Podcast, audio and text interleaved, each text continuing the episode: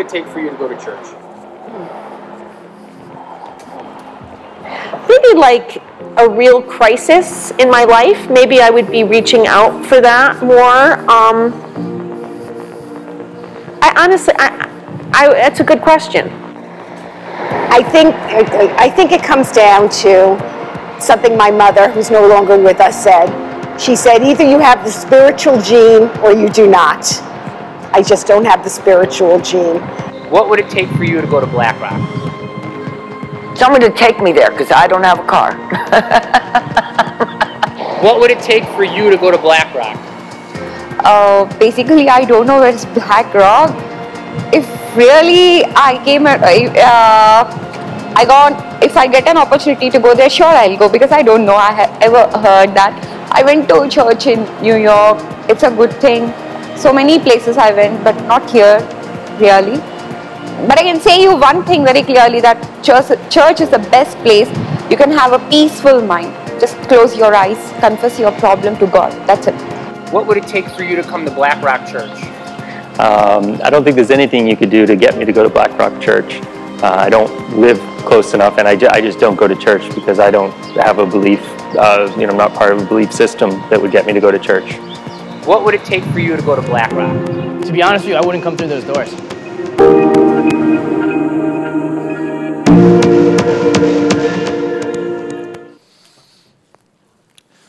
So, uh, we are on a journey these uh, five weeks of our, our spring term with our community groups, talking about church, talking about serving.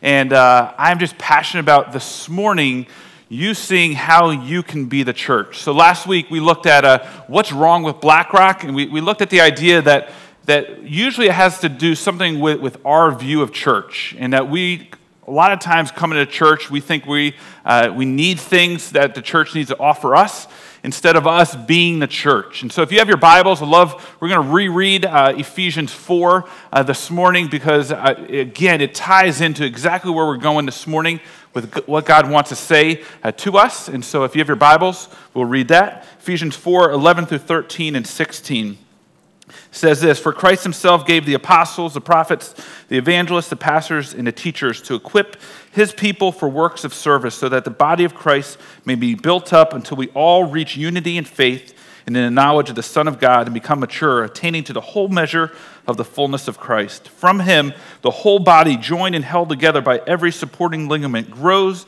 and is built up in itself in love as each part does its work.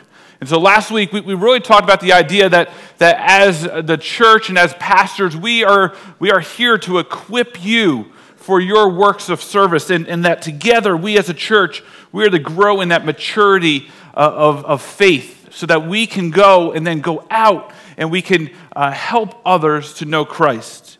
And we also talked about this idea that each one of us has a part in this church. And for you and I, the whole question is how do we be the church? Instead of us coming and saying we are consumers here, how are we to be the church? And so this morning, that's what we're going to talk about. And I'm going to ask you four questions this morning of how you can start to be the church. And I'm excited because these four questions, I would love for you to talk about these in your community group, to talk about at, with uh, some people, uh, maybe at your school or maybe at your dinner table with your family, or maybe just during your devotional time that you journal through and say, okay, how do I answer these in my life? Or maybe just as you're driving to work each morning, you start to wrestle with these four questions. And the first question I have uh, for you this morning has to do with last week and this idea of the holy discontent. So, what is your holy discontent here at BlackRock? What is it that God has put on your heart to fix so that you can be the church here? So we can be a light to the world, so that we can reach all of those people in this video who say, I don't need the church. And yet we know they do need it.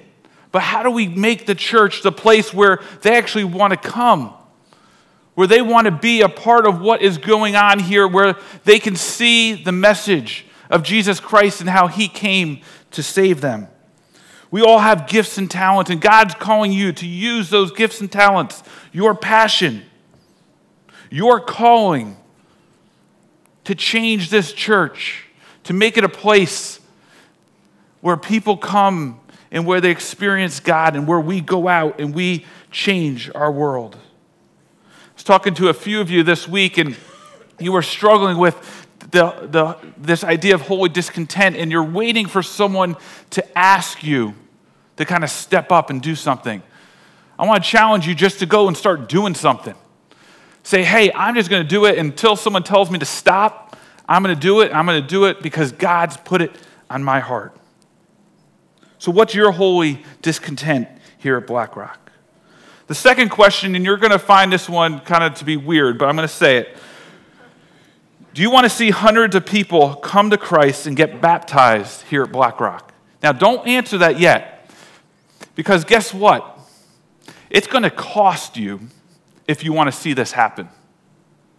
It's going to cost you in your time, your talent, your treasure, and you being comfortable here at this church. If we truly want to see hundreds of people come to Christ and be baptized, we've seen tremendous growth this year of you reaching out and bringing people and people just coming through these, these doors who are intrigued. But you know what? For us to continue that growth, it's that growth, it's going to cost us more and more. And are you willing to do whatever it takes for us to see that happen? I'd love for you to turn to uh, Matthew 28. We're going to look at uh, verses 19 and 20. And this is a great commission. These are really Jesus' uh, words to us, the church, now. He gave it to his, his apostles, but they then have given it to us. And this is for us this morning to say, how can we be the church? And it says, Go therefore and make disciples of all nations, baptizing them in the name of the Father, the Son, and the Holy Spirit, teaching them to observe all that I have commanded you. And surely I'm with you always, even to the end of the age. A lot of times we hear this, this passage and it's being preached to us, um, and it has to do with missionaries or going overseas and, and going on a missions trip. This morning, I want to challenge you with this word go. The word go actually here is as you go on your way. You see, the, the call is not just for missionaries to go to, to the far ends of the world. That's great. We are passionate about that at BlackRock. That's one of the reasons why I love BlackRock is our missions program here and what we do and how we support missionaries. But the challenge is, is that this speaks to us in our daily life right now, how you live your life each and every day is Jesus is commanding us to go as we go each and every day to bring God's word to those who desperately need it. Then you have this idea to make disciples. You know what? Jesus modeled to us what disciple, what disciple making really was. And a lot of times we think disciple making is, is going to church, hearing a great message, and trying to apply it to our life. I guarantee half of you totally forgot what I preached about last week but yet, disciple making with Jesus was this was in relationship with his disciples, sharing life together, encouraging each other, asking the tough questions. How do we actually live this? For those of you who really applied last week, you probably did it because you were in a community group or you had lunch with somebody and you said, How do I live this out? See, when we try to live and try to make disciples on our own, by ourselves, it's almost impossible. But Christ shows us that disciple making happens with each other when we live lives together. And then we have this word baptize or baptism. And this is the kind of the outward expression of your faith saying, I am a Christ follower and I am so passionate about Jesus Christ that I am going to, to publicly share this with those around me. So often, though, we keep our faith to ourselves. Or we think that if, if I'm just a good person, maybe someone will ask me a, a question about my faith or they'll be intrigued because I'm a good person. This baptism, this idea is that we publicly say, I am a Christ follower, I am not ashamed of this, and I want you to know about it. And I challenge you, if you have never been baptized here at BlackRock, to take that, that challenge, that command, the biblical command that we find in Scripture, this June when we have baptisms and say, I am a follower of Christ and I am passionate about bringing Jesus to my world through how I live. And then lastly, we have this idea of teach. Teach the commands that we find in Scripture. You know what? The Christian faith is the hardest thing you will ever do in your life to live out what it truly means to be a Christ follower. Everything else in your life does not compare to what the scriptures say on how you're supposed to live your life. Here's some examples. You're called to, as a Christ follower, open up your word of the Bible every day, study it, apply it to your life, spend time in prayer. That's countercultural. Our world tells us that we're supposed to watch TV and, and, and be, it, be in it for ourselves. What can I get out of life? Instead of saying, how can I grow in my relationship with Jesus? The scriptures say that we're supposed to serve other people and put other people before our own needs. That's countercultural. Our world tells us it's all about me. The scriptures say, you know what, you're supposed to give a portion of your income back to God. That's countercultural. The hardest thing you will ever do is to live out your Christian faith in this world. But you know what? We are, we are called to teach others how to do that. We are called to help them to live that countercultural life that says, I'm not going to follow the way of this world, but I'm going to follow what Christ wants for me and what his scriptures say. Go, make disciples, baptize, and teach.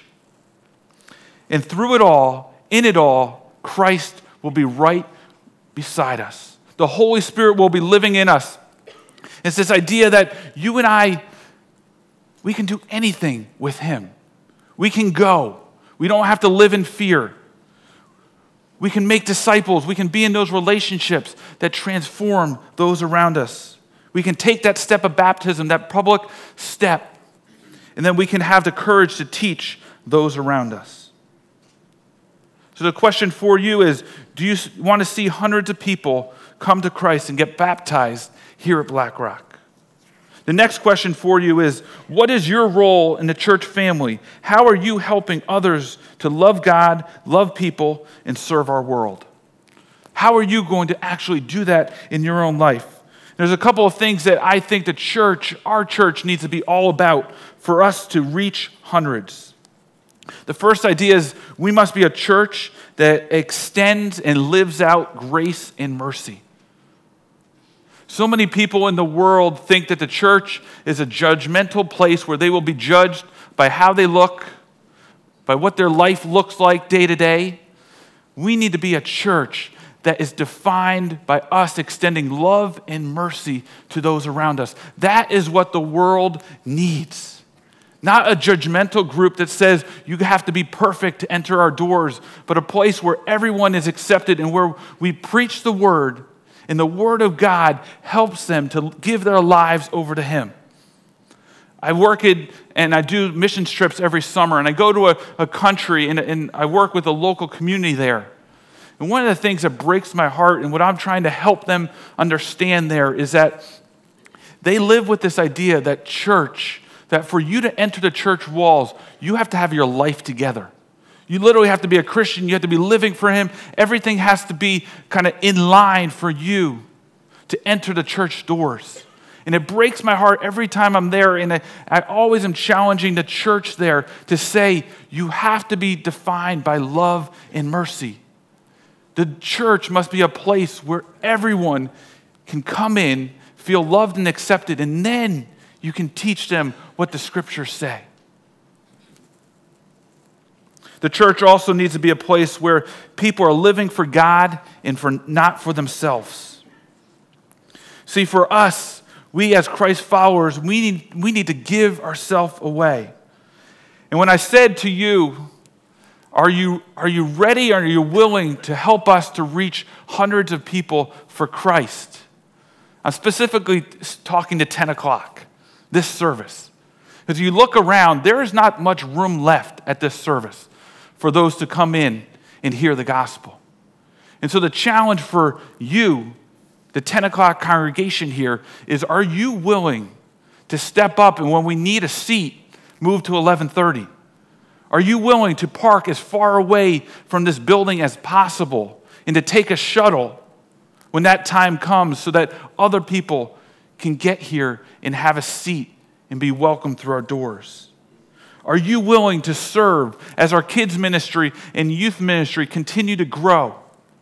Are you willing to step up in those roles? Because that's the only way that we are going to continue to reach hundreds and hundreds of people. It's going to cost us.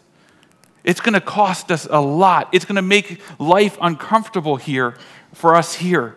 But are you willing to make those sacrifices so hundreds of people can come to know Christ? I talked about the parking lot, and I want to challenge you with a simple idea here. So I helped with parking for a couple years. And one of the things that I would just challenge you with is to have a heart that follows after where Jesus would park. Okay, so I would see people who would come to Black Rock on Sunday mornings and they would try to find the closest spot to the, to the doors of Notre Dame or to our old church building. I want to challenge you if we really want to reach hundreds of people for Christ, it's going to take us as a church to be fighting over the farthest spots so that our guests and those who are coming here get those front spots. When we start to do simple things like that, God's going to do something incredible within our church. But it's those simple things. It's us being selfless when we park when we're here at church, when we're serving those around us, that's going to change this church in our world. It also is going to be all about relationships. The Christian faith is not to be lived on our own or in a way that it's all about us. But the Christian faith is all about relationships. And so, how are you going to live in relationship with other people at this church so that you're changing the culture here? So you're investing in others, you're making disciples. You're passionate about helping other people to know God's word and to live it out. That's what we're going to be as a church, is a relational church within communities, within our community groups, in our starting point groups, within how we serve. I challenge you every week, get to know one more person at this church. And if you say, I'm not an outgoing person, I don't know how to do that, start serving and you'll start meeting people every week. Start getting to know people because we need to be in relationship with each other as God starts to work at this church. So if these three questions have sparked something in you and you're going, there's something in me, I, I want to start doing something, I want to challenge you with one more idea. And I hope that this idea will change the way you think, the way you live your life this week, and the way you view church. And here's the idea you are a missionary.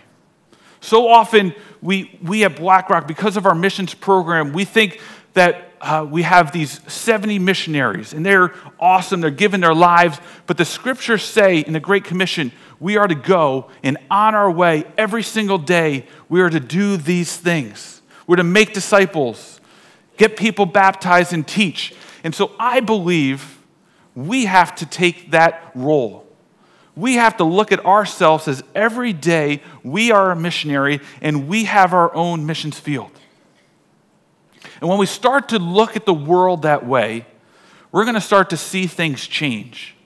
Because you're going to start to see your role every day as helping people to know Christ and to make him known throughout the entire world starting with your family, your coworkers, your lunch table. All those around you are going to start seeing something in you because you own that idea of you living your life every day for Christ as a missionary. When Bruce was putting this video together of these interviews with people in Fairfield, he was kind of discouraged. He was like, I'm not getting some great answers. I said, Those are actually the perfect answers because that is how our world is seeing the church a place that they don't want to enter the doors because they have some stereotypes about what we believe or how we judge people. But the challenge is is we need to go get them. we need to love them. We need to extend grace to them. We cannot expect them to come and enter these doors. We have to go out. We have to live as missionaries and go to where they are at and love them. And so, how are we going to do that? And that's my final question for you this morning. How are you going to love people and bring them to Christ? So, how will you bring the gospel to your own missions field? And I want to give you some practical examples in my own life of what I've seen people do and how they have kind of taken the challenge of being a missionary in their own world. I know a teacher, she's a teacher at a Stamford High, and she was passionate about bringing uh, Christ there. And how do you do that as a teacher? And so she started a, a, a club for kids there at that school to talk about God and she had obstacles. She had a, a vice principal that literally uh, almost took her to court over this. And she started bringing 10, 15 kids on some of our retreats within our youth ministry here at BlackRock because she was passionate about using her place within the school system to bring Christ there. You know what's cool is that as I was thinking of this, she actually tomorrow night right here at BlackRock at 7 o'clock. If you're a teacher, she's going to be running uh, kind of evangelism class for you uh, to, to kind of equip you on, say, how can you bring it to your local school if you're a teacher? I know someone else who's a business owner, and he has a passion to, to bring Christ to his work. And how do I do that in the world where I can't bring kind of faith there? And for him, he takes a personal interest in the 200 employees that he has Every year, he's trying to meet with every one of them, know who they are, their family, so he can pray for them and reach them. And how many, how many times throughout this entire year has he been able to reach and, and witness and share the gospel just because he cares for their, them individually? Maybe you're retired. And, and this morning you're saying, What do I do? Well, we have a group of guys on Wednesday morning that come here and for a couple hours they go and serve both here at this church with repairing things, but also going into, community, into the community, helping people to move, helping people in our community who just need some help. Maybe that's you. Maybe you're a mom here, and on Monday nights, you can have the opportunity, like a bunch of other moms here, to, to help our, our kids, my son, know Christ through our Awanas and, and Cubbies program, just to invest there and say, you know what, I want, I want to invest in our next generation. Maybe you're a high stressed kind of person that your, your work is very demanding. You don't have time during the, during the week to kind of invest here at the church. I know a guy who, you know what, for the last few years, he's invested his life into our parking ministry to help you come in and to make it so that you walk in these doors with a smile on, on your face instead, instead of being frustrated by our parking conditions. That's his missions field. Maybe you're a parent here and you're going, how, how, do, I, how do I live out a, a missions field? I know a family who once a month they go in their community and they serve all the other uh, families in their, commu- in their little uh, neighborhood. They just go rake leaves or they go say, hey, knock on a door and say, how can my family help your family this week? Maybe you're a person who doesn't have that much interaction with, with non Christians. You know what? That, that for me as a pastor, that's the one thing that gets me so frustrated. I live in these, these walls most of the week, but for me, I go out every Monday night and I love a bunch of kids through Urban Impact. And so I've just made it so that I have that opportunity to go out and be a missionary to them. Or maybe Tuesday mornings you have free.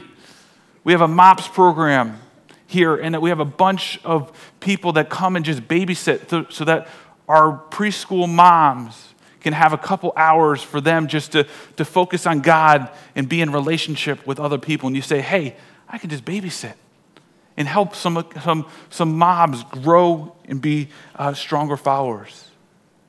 Or maybe you just love to have lunch. I heard a guy this week who did the simple thing. He took someone out for lunch, first time they had ever met. And uh, when the meal came out, he said, Hey, can I pray for the meal? Prayed for the meal, and then for the next 30 minutes, the guy kept asking him question after question of what do you believe? Why would you pray for our, our, lunch? That's how we reach our world. That's how practically every day we live our lives so that other people can know Christ.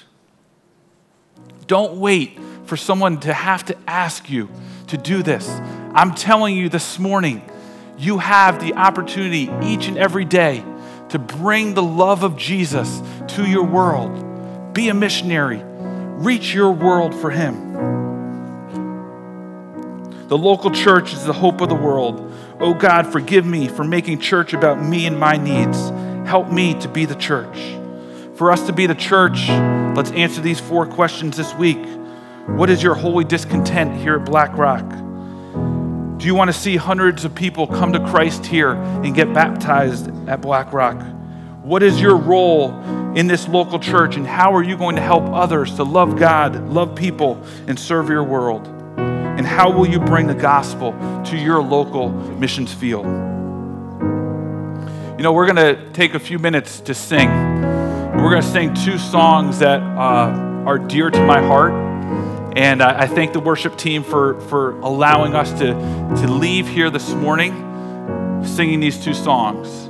But as we sing these songs, I want this to be your opportunity to make a commitment to Jesus, to make a commitment to Him to say, I'm going to live my life differently. So that church is not about me, but that church is a place where I can be the church.